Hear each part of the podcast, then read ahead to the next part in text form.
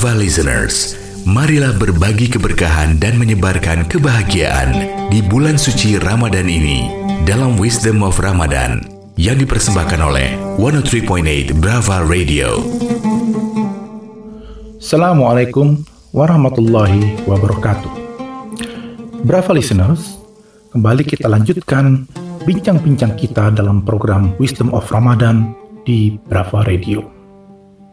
Saya Nadir Sahosen menyapa Anda semua dari kampus Monash University di Melbourne, Australia. Kemarin kita sudah bicara mengenai dosa kecil dan dosa besar. Hari ini kita lanjutkan bahasan kita mengenai taubat. Taubat menurut istilah agama artinya kembali dari sesuatu yang tercela menuju sesuatu yang terpuji, serta mengetahui bahwa dosa dan maksiat itu dapat menghancurkan dan menjauhkan kita dari Allah Subhanahu wa taala dan surga serta menjauhi maksiat yang menyebabkan dekat kepada Allah Subhanahu wa taala dan surga.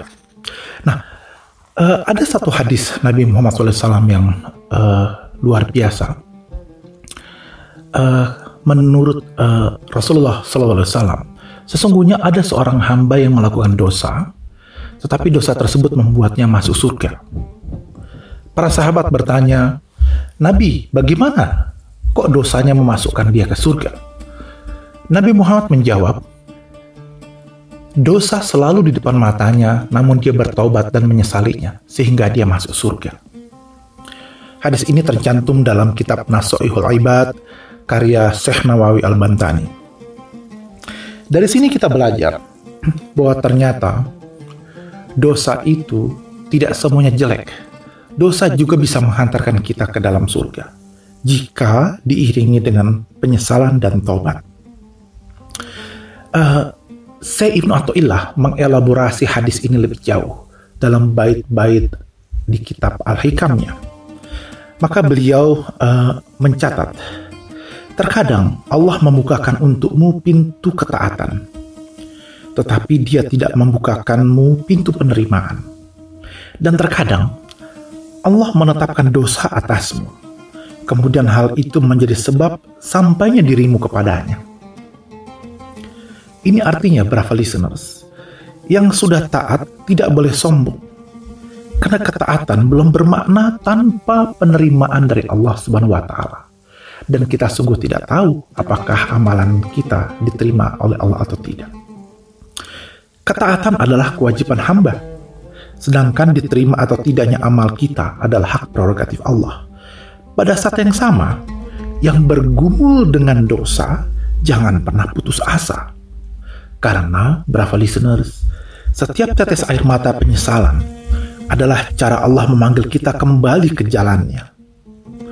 Boleh jadi perbuatan dosa yang kita lakukan adalah jalan bagi kita menemukan kembali kasih sayang dan ampunannya.